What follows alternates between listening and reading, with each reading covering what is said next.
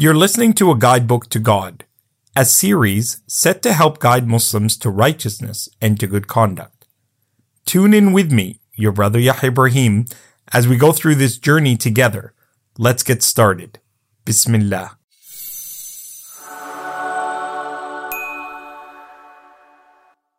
Optimism. To be optimistic. To see the world from a lens and a vantage point that is always seeking the rida contentment with Allah because of the blessings that we have, even though there will always be challenges. Subhanallah, our Nabi Muhammad sallallahu alayhi wasallam was the person who had the greatest optimism.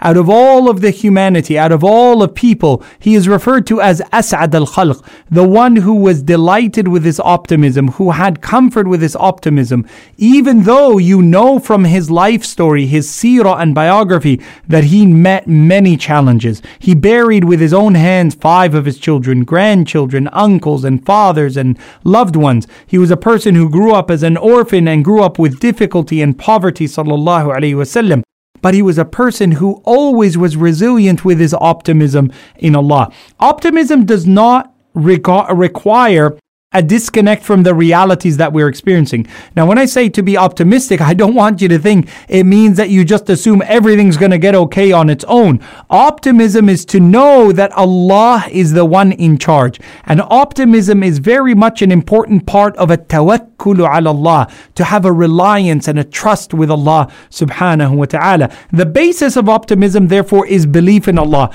belief in Allah's control, power, knowledge, preordained and predestiny that Allah subhanahu wa ta'ala sudan wa hamala did not put us on this earth without any guidance, that He left us in a state of chaos, that we do what we want when we want it, how we want it, and everybody has liberty over us. And if we don't do what we can do, then there is no hope into the future. In fact, optimism is a very important ideal in the Quran, an important tradition in the Sunnah of the Prophet Muhammad and Allah subhanahu wa ta'ala tells us, وَلَا تَحْسَبَنَّ اللَّهَ غَافِلًا Do not ever believe that Allah is unaware, that Allah has left us to our own devices without any assistance or connection to Him. And that's the basis of the optimism of dua. One of the ways that you show you're optimistic is that you never give up on dua. You're always connected to Allah, asking Allah, begging of Allah, knowing Allah is the one who provides while working to achieve your dua.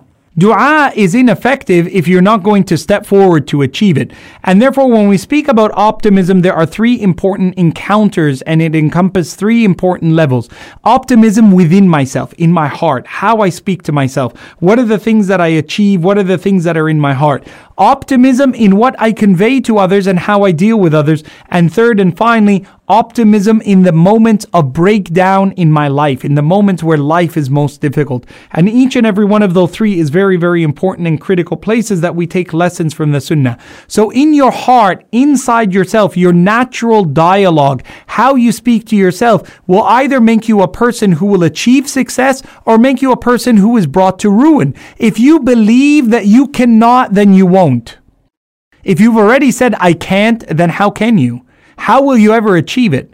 And if you're already pessimistic that something can be achieved, you will never gain it. It will never just drop in your lap. Life does not work that way. Life is built on you seeking to achieve what in your heart you have set as a niyyah, an intent of successful goal and purpose. And therefore, the dialogue that you have internally is one that becomes very important. And it's one where you must switch on, you and I must switch on within ourselves a mindset that says, I can and I will and I will achieve this moment of success, this purpose that I seek, and this attitude that I can do, whether I have failed or not, is referred to by psychologists today as a growth mindset. What does it mean, a growth mindset? So I remember when I was learning to drive and I was 16 years old, ambitious, and I said, I, I that's it, I'm going to get my license. And I went and I did my driver's test and I failed.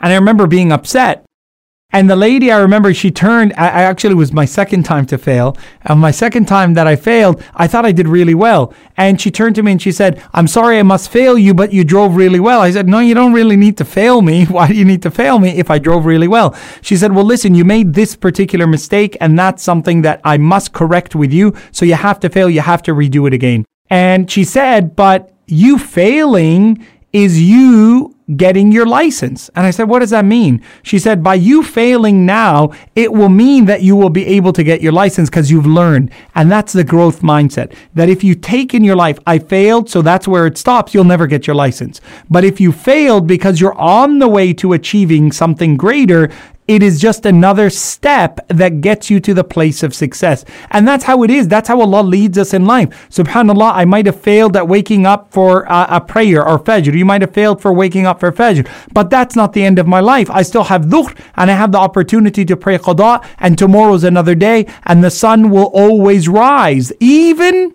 if it rises from the west, as the Prophet ﷺ says on the day of judgment, the sun will always rise. You always have another opportunity. And as long as you have opportunity and air in your chest, energy in your body, put your trust in Allah. Number two, be optimistic with others. Give other people hope.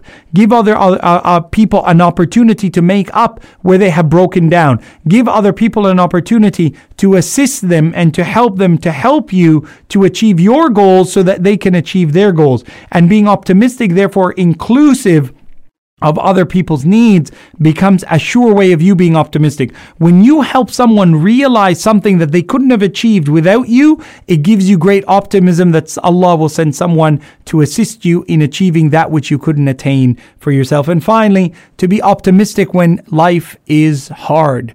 When your, gla- uh, when your glass is half empty and about to fall over and you just picked it up look at that glass and it's not about whether it's half empty or half full is that you still have a glass and you still have something and you still have an opportunity when other people have not been have been deprived. May allah subhanahu wa ta'ala make us from those who see the difficulties and tragedies in life as a return back to him and as something that makes us say inna lillahi wa inna ilayhi raji'un we belong to allah to allah we will return that allah is dominant in our power in our force that we seek his strength through our worship of Him, that we ask Him to be His slave so that He will ennoble us, and that the Prophet ﷺ said, Never is somebody, somebody humble before Allah except that they will be elevated. And that is the secret to humility and optimism in this life and in the next.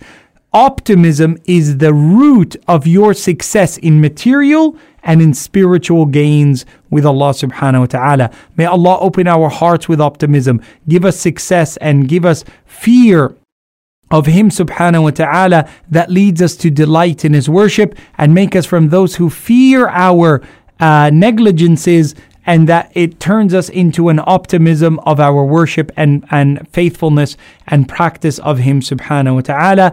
وصل اللهم وسلم وزد وبارك على سيدنا ونبينا محمد صلى الله عليه وسلم. Your brother Yahya Ibrahim. Wassalamu alaikum wa rahmatullahi wa barakatuh.